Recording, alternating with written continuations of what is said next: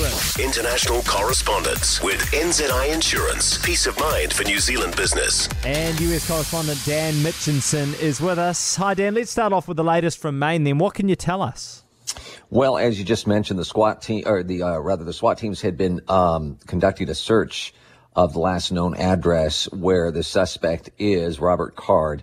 Uh, they got a search warrant. They were looking for anything they could find, weapons, uh, anything electronics.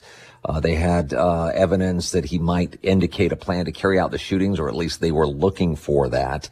Uh, they did a similar style entry and search at another location. And also, uh, several of the news outlets over here are reporting that he left a suicide note inside one of the home and that his sister says he may have been looking for his ex. Um, so again, still 18 dead and more than a dozen people injured, no arrest. And police are still telling people tonight to stay indoors and shelter in place. Yeah, it's weird though, isn't it? Because, you know, when you hear Maine, most of us hear Maine and we think, oh, well, Maine's relatively remote. It's sort of out in the, in the middle of mm-hmm. nowhere mm-hmm. relative to lots of other US states. But uh, where this incident occurred was right down in the southern corner, right? R- relatively close to the border with New Hampshire. And it just seems strange to me that more than 24 hours since this event, police can't track this guy down.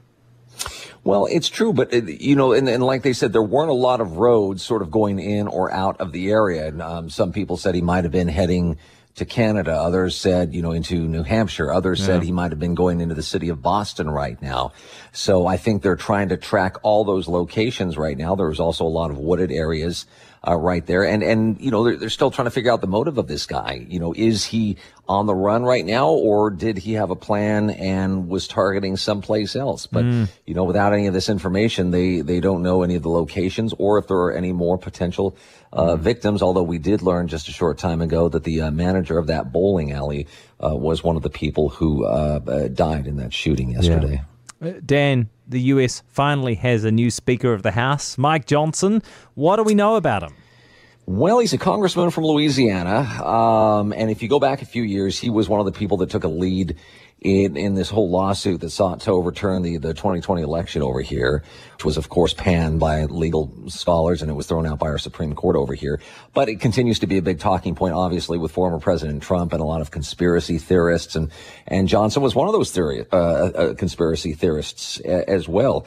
And here's the interesting thing is, you know, three years ago, I mean, the role was still relevant, but now, because he is speaker and he's second in line of the presidential succession, after the VP, um, the House that he's leading is also going to have to certify the winner mm. of next year's presidential election. And if we get a matchup like we're expecting between former President Trump and uh, current President Biden, and let's say Biden wins that, boy, you know what's going to go on for the next two or three years with former President Trump. Yeah, yeah, it's going to be really interesting. And Dan, what are we learning about young people and what they want to see on their screens? Well, I think this is this is kind of fascinating because um, movie theaters obviously are trying to lure more people back in uh, since the pandemic, but younger people say they don't want to go in for more sex. Uh, there's a study out of UCLA, big mm-hmm. university over here, and it finds that Gen Z, which are you know 13 to about 24 year olds, they want less sex scenes in their movies and TV shows, and they'd like to see more content depicting friendships and platonic relationships and they feel that right now the media is overusing sex. It's unnecessary for the plot.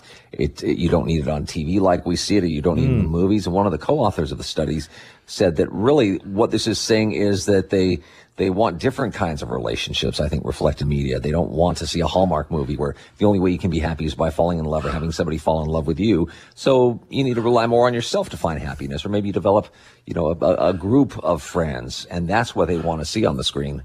Yeah. That's interesting. Do we believe them, Dan? It sort of feels like uh, if you're asked to do a survey and they say, "Oh, do you ever lie in your tax return?" It's like, um, you know what? I, I do because I have twins that are yeah. 17 year old, and I was asking my daughter about this today, and she said, "No, absolutely." She says, "I'd like to see less of that stuff on the screen, and oh. and and more that just sort of delves into a, a relationship between people. It doesn't have to just be sex. Whereas if you go back to when I grew up in the 80s, that's kind of what all these movies and TV shows were about. Yeah, yeah. No, fair enough. Hey, thanks for that, Dan. Really appreciate it. That is US correspondent Dan Mitchinson. If there are any updates out of Maine, we'll make sure to bring them through to you. For more from Heather du Plessis-Allen Drive, listen live to News Talk ZB from 4 p.m. weekdays or follow the podcast on iHeartRadio.